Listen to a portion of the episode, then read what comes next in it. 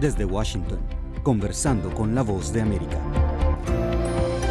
Bienvenidos a nuestro podcast, soy Judith Martín y en este episodio nos sumergimos de lleno en una historia que aunque sucedió hace más de 50 años, hoy está en boca de todos. Se trata del milagro que siguió a la tragedia del accidente aéreo del vuelo 571 de la Fuerza Aérea Uruguaya el 13 de octubre de 1972 en la cordillera de los Andes. La película La Sociedad de la Nieve, dirigida por Juan Antonio Bayona y protagonizada por un elenco de actores uruguayos y argentinos, recoge esta apasionante historia en la que un grupo de jóvenes se mantuvo unido y sobrevivió en condiciones donde la vida pareciera imposible. Nuestra colega Verónica Villafañe conversó con el director cinematográfico español J. Bayona, quien cuenta el impacto que tuvo para él esta historia cuando leyó el libro que años después terminó adaptando para la gran pantalla, La Sociedad de la Nieve. Mira, la, la, la, la, impresión tan fuerte que tuve cuando leí el libro de Pablo Bierzi, porque es una historia muy conocida en el mundo de habla hispana, pero, de golpe me, me, encontré conmovido de una forma muy especial, eh, hasta las lágrimas. Eh, recuerdo llorando cada vez que yo, moría una persona en el avión y, y, y nunca había tenido esa sensación con esta historia.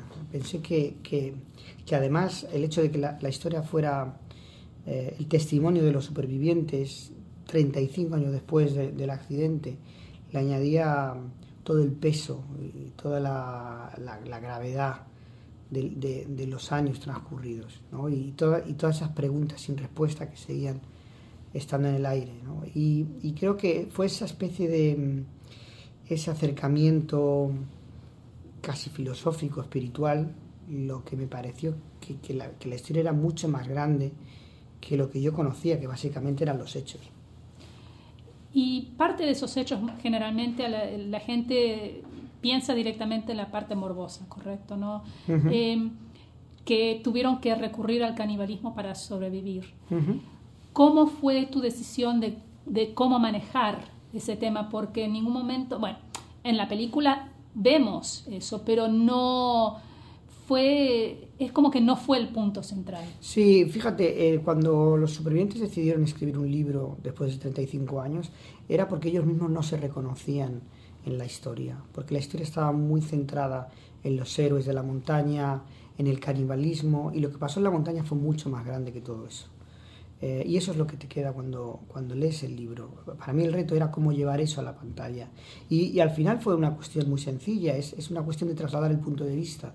Si en vez de contar la historia desde el punto de vista de la persona que ha de comerse el cuerpo de un amigo, lo trasladas al amigo que da su cuerpo para que su compañero llegue, es, es una historia completamente diferente. Es una historia de, de, una generosidad extrema, es una historia de amor y de, y de, y de amistad eh, de una manera de una manera extraordinaria.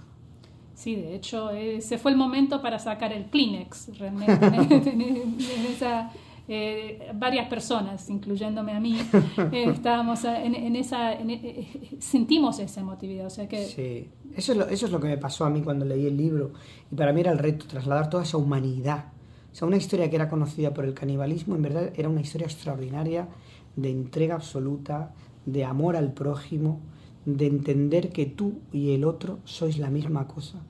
Esa, esa empatía que, que, que, solo el sufrimiento te permite entender el sufrimiento del otro y entender que si, si yo no puedo llegar, voy a llegar a través tuyo. Y ahora cuando veo la película me da la sensación de que de alguna forma yo le he permitido que, igual que los muertos le dieron la posibilidad a los supervivientes de vivir, ahora son los muertos, los supervivientes, los que le han dado la posibilidad a los muertos de volver a vivir en la pantalla.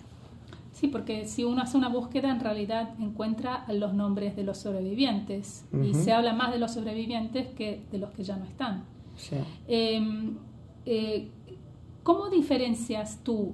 ¿Cuál es, ¿Cómo hiciste para diferenciar tu película a una versión anterior? Uh -huh. Porque se ha hecho antes. Sí, yo creo que yo creo que realmente el libro de Bierzi era, un, era una aproximación muy muy diferente a, a la que se hizo eh, en el famoso libro Viven, que es una aproximación muy buena desde el punto de vista de los hechos.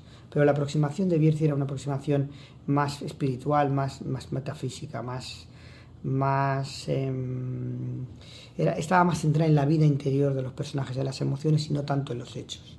Entonces para mí el reto fue cómo contar eso en la gran pantalla y la solución fue contarla a través de personajes que no, que no llegan al final. Personajes que hicieron tanto como el resto pero que no llegan al final. Y eso elevaba una pregunta clara en el aire, ¿no? ¿Qué sentido tiene todo esto? Cuando nosotros toda la vida nos han contado que, que, si, lo, que si lo hacemos bien vamos a llegar, aquí los que lo hicieron mejor no llegaron.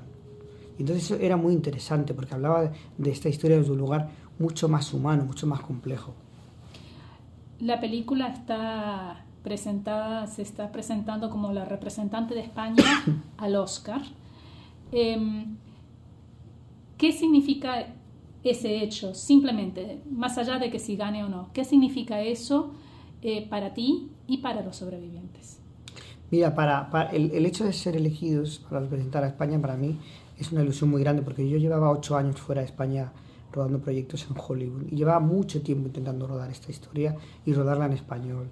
Poder volver a casa con mi equipo, rodar allí eh, y contar esta historia eh, y encima eh, tener el, apoyo de, los colegas, de los compañeros, fue una alegría tremenda. ¿no? Y además, sobre todo, lo que le da es mucha visibilidad también a, al extraordinario trabajo que han hecho todos los jefes de departamento.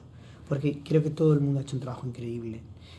Maquillaje, eh, vestuario, fotografía, sonido. Realmente todos han hecho un trabajo que te transporta a la localización. Los, los supervivientes cuando vieron la película se quedaron en shock porque tuvieron la, la, sensación de que volvían a la montaña, de que reconocían cada, cada rincón del escenario, cada, cada, cada eh, trozo del fuselaje. Y eso fue un trabajo muy, muy laborioso de, de, de mucho trabajo de todos los jefes de departamento. Era el director de cine español Juan Antonio Bayona y sus reflexiones sobre su último proyecto, La Sociedad de la Nieve, una película que pueden ver en la plataforma de Netflix y que representará a España en los Oscar. Estimados oyentes, su compañía siempre es un privilegio y les recuerdo que de lunes a viernes podrán encontrar nuevas entrevistas en nuestro canal de YouTube y en las plataformas de podcast de Apple. No se pierdan el próximo episodio.